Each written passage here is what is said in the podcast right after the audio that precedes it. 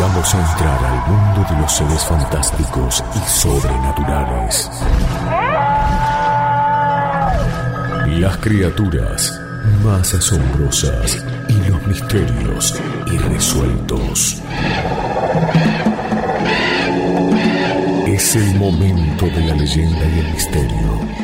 La columna de Historia de los Enigmas. Por el profesor Santiago Rosa en Todo Bien. Historia de los Enigmas. ¿Quién sabe lo que puede llegar a suceder?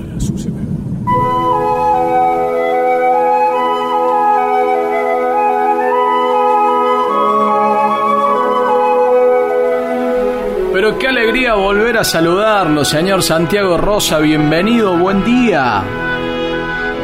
¿Qué tal, Diego? Hoy vamos a tocar un tema que creo que va a suscitar eh, conflictos. Eh, No es la idea hacerlo conflictivo, pero cuando se habla de Adán y de Eva, ¿cómo haces para no entrar en conflicto? Adán y Eva, el, el primer hombre y la primer mujer. ¿No es cierto? Es, es, es conflictivo porque es una, una versión religiosa de la, de la existencia de la humanidad. Eh, por cierto, hay un montón de religiones y tradiciones que hablan de, de una humanidad primitiva, eh, pero eh, con, con diferencias, pero siempre se, se buscó el origen de decir cuál fue el primer ser humano. Lo empezó a buscar eh, la religión, primero la espiritualidad, después la religión y posteriormente la ciencia. Y la ciencia, eh, a través de muchos artículos, eh, llega a una conclusión interesante con la que vamos a cerrar esta columna, que se la dedico a mi vecina Chichita, que se cruzó la calle hasta mi casa y me trajo una nota en la National Geographic donde los genetistas estudian cuál fue eh, el, el- el Adán, pero no el Adán bíblico, sino la, la primera persona que tuvo el cromosomas X, X eh, perdón, y dónde nació y hace cuánto. Eso lo vamos a decir al final de la, de la columna. Ah, bueno. Pero mientras tanto, esa, esa idea de, de- de Adán y Eva, eh, sobre la cual existen un montón de chistes que seguramente, Diego, vos conocerás Sí, sí, y no sí. te privarás de hacer. Eh, no, ¿Mm? yo iba a arrancar, pero dije, no, arrancar con un chiste. eh, eh, Recién comienza la, la columna, pero esto de que, que fue primero el huevo o la gallina, ¿no? Ujú. y, y, y, bueno, el huevo en todas las circunstancias. El huevo, sí, sí, sí, en todas las circunstancias, porque si vos imaginate a Adán con dos gallinas colgando. Bueno, eh, vamos a salir del pantano. Eh, eh, dicen que el huevo, la gallina, el huevo, porque primero era celular. El huevo es un célulo, un- una célula, un célulo, escúchame a mí, el profesor. El huevo es una, una célula y la célula se empezó a dividir antes de la, de la reproducción sexuada, o sea, la reproducción asexuada es por división de células, entonces ese viejo paradigma de cuál es el primero el huevo o la gallina es el huevo, en todos los casos. Eh, eso nos lo ayudó a develar la ciencia. Pero Adán y Eva, aquellos eh, padres de la humanidad, según muchas religiones, que paso a denominar.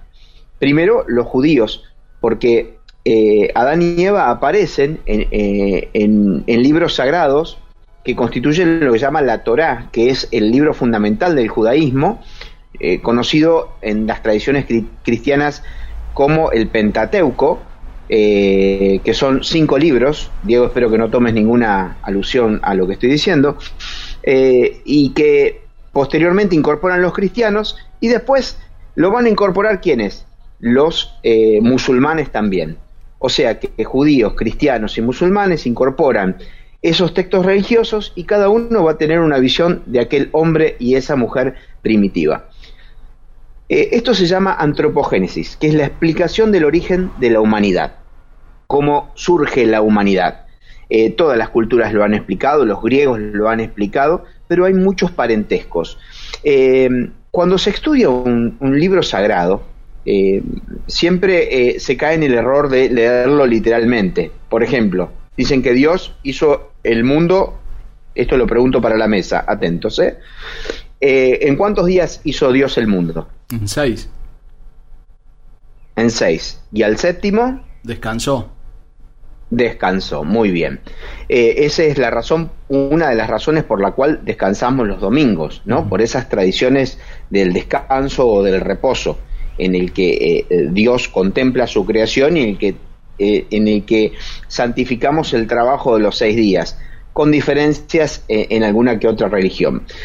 pero Dios hace al hombre al sexto día. Pretender de que Dios hizo el universo, Dios o, cual sea la fuerza creadora que le pongan el nombre, en seis días, ni siquiera para eh, el religioso más ortodoxo eh, resulta una verdad, porque se sabe que cronológicamente no hay una, una razón ni una lógica para pensarlo.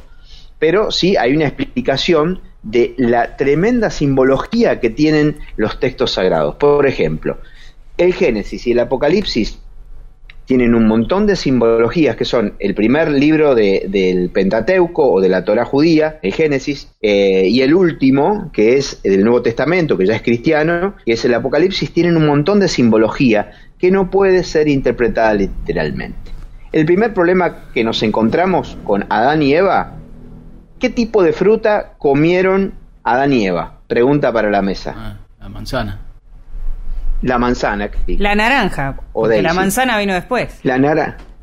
La manzana vino después. Bueno, pero vieron que generalmente uno eh, lo que hace es referenciar una manzana y casi todos los cuadros o la iconografía en que se representa a Adán y Eva es una manzana. Y no es una manzana. Es más, no sabemos de qué fruta se trataba porque la Biblia no dice que es una manzana. Mm. ¿De dónde se toma la idea de la manzana? De un mito griego que es el jardín de las Hespérides, que era un jardín al cual acude, eh, una de las, de las pruebas de, Hércules, acude a ese jardín y tiene que traer una de esas manzanas, que ya hablamos alguna vez de Hércules como un mito crístico, y que en algún momento se asimila la tradición griega, a la tradición cristiana, y se quiere entender que es una manzana, pero si vamos a lo que la Biblia dice, no menciona la manzana en ningún momento. ¿Sí? Eh, lo segundo, que, es un poco eh, complejo. Fue, una, cuestión de, una, cuestión de marketing del Valle de Río Negro y Neuquén, ¿no? Claro, amor de los manzanares, diría alguien, ¿no? bueno, pero eh, sin dudas, esta, esta, alegoría nos, nos, ayuda a entender con mucha más riqueza este texto sagrado. Adán fue formado con la tierra. Dicen que Dios lo amasó con la misma tierra y que sopló sobre él. El soplo, el soplo divino, es el aliento. Y esto es algo muy significativo, porque lo primero que hace una persona cuando nace es inhalar el aire, ¿sí? Inhala el aire fuera del vientre de su madre, fuera de la placenta, y lo último que hace una persona cuando se va indubitablemente es exhaló, dicen, el postrer aliento. O sea que la vida de una persona se puede medir entre su primera inspiración y su última expiración. Por eso se dice expiró, ¿sí?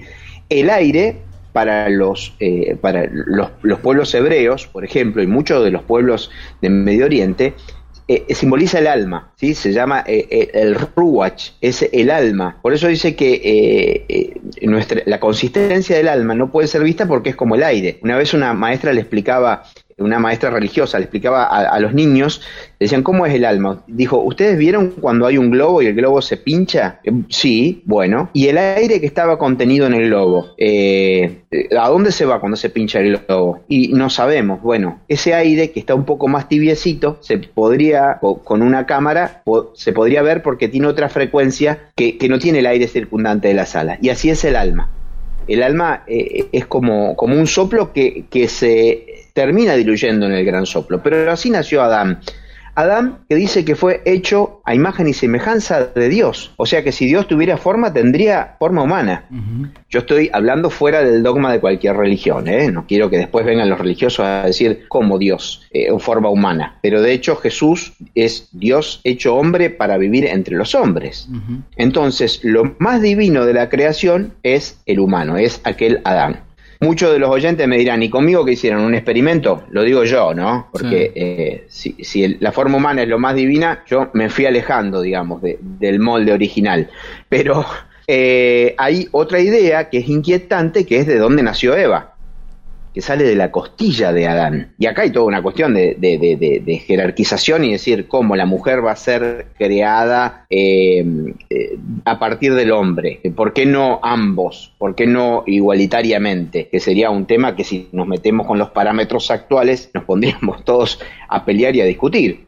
Pero lo cierto es que los griegos ¿Ustedes oyeron hablar de, del alma gemela? Sí, muchas Yo quiero encontrar mi alma gemela. Sí, sí.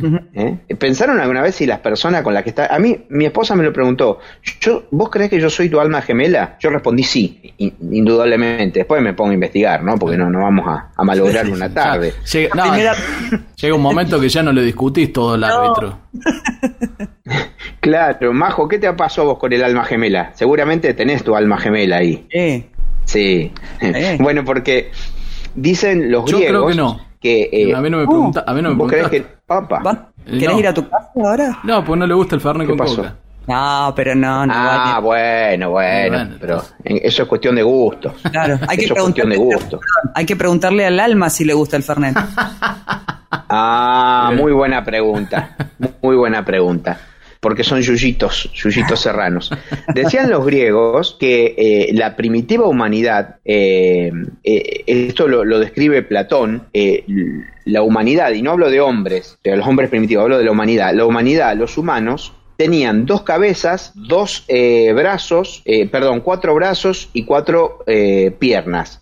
y eran los, se llamaban los dioses heliogábalos eran una especie de seres que eran hermafroditas, eran hombre y mujer y tenían los dos sexos y que en algún momento se rebelan contra sus creadores, y cuenta eso Platón muchos años antes del cristianismo, y esas, esos seres se separan y son condenados, digamos, a tener un mismo cuerpo, eh, cuerpos distintos, pero un alma en conjunto. Y de ahí esos seres peregrinan tratando de encontrar el alma gemela. Ese es el famoso mito del alma gemela. Lo que se da, fíjense, en esta alegoría de Adán y Eva, pero atención, porque las tradiciones sagradas de los, pueblos mesopotámicos, y acá no vamos a meter en un problema, porque me dijeron, ¿vas a tocar el tema? Eh, sí, lo voy a tocar. Adán antes de Eva, de acuerdo a otras fuentes, que no son las fuentes bíblicas, pero que sí son fuentes de textos sagrados mesopotámicos y de leyendas hebreas y de la tradición oral hebrea, Adán tuvo una mujer que se llamó, yo no lo voy a decir cómo se escribe, después búsquenlo, le voy a decir Lili, y lleva una T y una H al final. Dicen que si uno la pronuncia, se hace presente.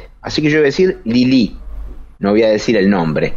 Pero es un personaje que está en los libros de demonología, eh, los libros donde están anotados los nombres de todos los demonios. Lili era la esposa de Adán y dice que se eh, rebeló contra Adán, se rebeló contra Adán y que de alguna u otra manera eh, lo abandonó y se fue a vivir, dice, hacia el Mar Rojo, donde eh, habitó con un montón de bestias. De ahí empieza un montón de, cuestiones eh, acerca de los demonios. en la Edad Media se, hablaba de la mujer fatal o la femme fatal como una Lili, una mujer que se aleja del seno del hogar, del seno familiar, de, la vida en pareja y que eh, eh, empieza a tener una vida demoníaca. Y aparece en la Biblia citado, en Isaías aparece. Yo a veces no cito las citas bíblicas para no parecer canzón, ¿no? Y porque respeto eh, el dogma de, los, creyentes. Pero existió Lilith, si quieren, ah, lo dije el nombre. Bueno, vamos a llamar el nombre. Ah, dicen que cuando uno invoca un demonio tiene que llamar el nombre de, un ángel, como el arcángel Miguel, que de hecho, fíjense que yo les hablé de Adán y Eva, eh, que Adán después se siente solo y le pide a Dios que le, que le haga una compañera y aparece la compañera y le dice, creced y multiplicaos. Y en, ese Edén, en, el Edén, que es donde Dios los pone, en el jardín del Edén o en el huerto del Edén, que eh, muchas tradiciones espirituales eh, asimilan como, eh, como un plano de conciencia más que un lugar físico, eh, en ese Edén estaban Adán y Eva. Y ese Adán y Eva en el Edén comen un fruto, pero había dos árboles. Decían, no comerás el árbol de la ciencia del bien y del mal. Y estaba el árbol de la vida. Comer el árbol de la vida no había problema, pero comer el fruto del, del bien y del mal y ahí vino justamente la caída edénica o la expulsión de Adán y Eva del, del paraíso. A ver, esto es muy interesante porque en todas las tradiciones se habla de una edad de oro, de una edad de oro, de una edad de prosperidad en la cual la humanidad no necesitaba trabajar, no necesitaba fatigarse y hay una relación muy grande entre el Antiguo Testamento y el resto de las, de las tradiciones. Lo cierto es que Adán y Eva fueron echados del paraíso. Cuando fueron echados del paraíso tuvieron dos hijos, Caín y Abel. Todos saben que Caín mató a Abel, ¿sí? No Abel Rojas, ¿eh? No. Aclaro. Eh, pero bueno, el preferido era Abel. A Caín lo destierran y Abel se había muerto. Entonces le piden a Dios poder tener descendencia y aparece otro personaje que es eh, Set, ¿sí? que es uno de los hijos. Pero después en la Biblia se dice que tuvieron muchos hijos más. Muchos hijos más. Y ahí está decir, si eran la única pareja, fíjense, se los voy a preguntar ahora. Si ellos eran la única pareja, ¿cómo puede ser que tuvieron otros hijos? Otros hijos. Eh, hubo casamientos entre hermanos eh, y ahí se complica más el tema, ¿no? Porque eh, dice que los profetas bíblicos vivían muchísimos años. De hecho, Adán dice que vivió 930 años. El más viejo de todos los profetas era Matusalem, ¿no? Pero Adán vivió 930 años. De hecho, había, pero un, había un dicho que se tiene más años que Matusalén. Sí, claro. Correcto. Correcto, tiene más años que Matusalén, que era el, más antiguo, el más anciano de todos los de todos aquellos personajes bíblicos era Matusalén. Y todos son hijos de Adán y Eva, esa pareja original, ¿sí? Que de alguna u otra manera representan a la humanidad y a la desdicha. Eh, lo curioso, lo curioso es que eh, esta expulsión del paraíso eh, sirvió mucho tiempo para explicar por qué el hombre sufre. Entonces dice que eh, al hombre se, le dijo, porque Adán y Eva no necesitaban comer en el, en el paraíso, porque se alimentaban de unos ríos que emanaban leche y miel. Ah, y esto, esto también es interesante, ¿no? Una dieta interesante. En realidad, eh, después se habla del maná, que es un alimento celestial, pero en realidad los, los dioses griegos también tenían el elixir, como diría el Coco Basile, un elixir eh, tenían un elixir que era también una ambrosía, se llamaba, que era un alimento que comían los dioses. Pero como el hombre eh, y la mujer habían cometido, digamos, una transgresión a la única, en ese momento no había diez leyes, ¿eh? como dice por ahí un humorista, había una sola, no coman de ese fruto, podían comer de cualquier otro fruto, pero no de ese. Y la humanidad fue y comió. ¿sí? Acá hay, hay, sentencias de mucha sabiduría, pero no, no las vamos a desarrollar ahora. ¿sí? Pero ese Adán y esa Eva son desterrados a dónde? A este mundo donde estamos viviendo. Entonces se le dice al hombre, eh, ganarás el pan con el sudor de tu frente.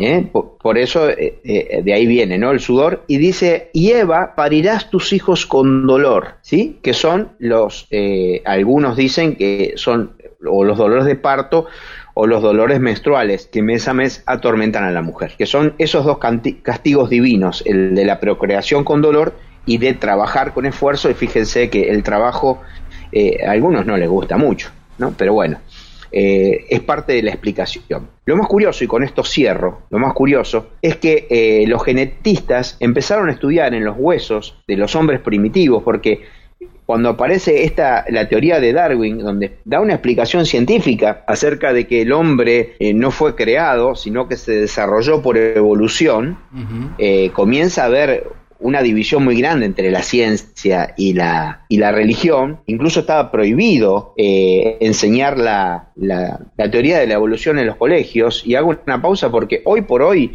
hasta, hasta hoy, enseñar en un aula la teoría de la evolución es problemático. Sí. Eh, yo les digo que es así, eh, porque lo hemos intentado y a veces, bueno, no, no voy a entrar en casos, pero a veces es problemático, aunque está definido. Pero bueno, los, los, eh, los científicos han determinado algo que se llama el Adán genético, ¿sí? que lo llaman el Adán cromosomal. Ellos, rastreando cadenas de ADN históricas, pudieron definir cuál era el individuo más antiguo que poseía el cromosoma Y, el cromosoma Y y X, y que sería el, el individuo del cual sobrevive, del cual sobreviene toda, toda, toda la generación humana hasta llegar a la actualidad. Entonces somos todos hermanos. Y el antepasado. Somos todos hermanos, sin duda, Diego. Ah. Pero fíjate qué interesante. ¿Saben de dónde, dónde nació el primer hombre, la primera mujer? ¿Saben en qué continente? ¿En el africano? ¿Se lo imaginan? Muy bien, en África. Adán y Eva, mal de pese ¿Quién, a quienes... eh, Galeano, eh, ¿Galeano no escribió sobre eso?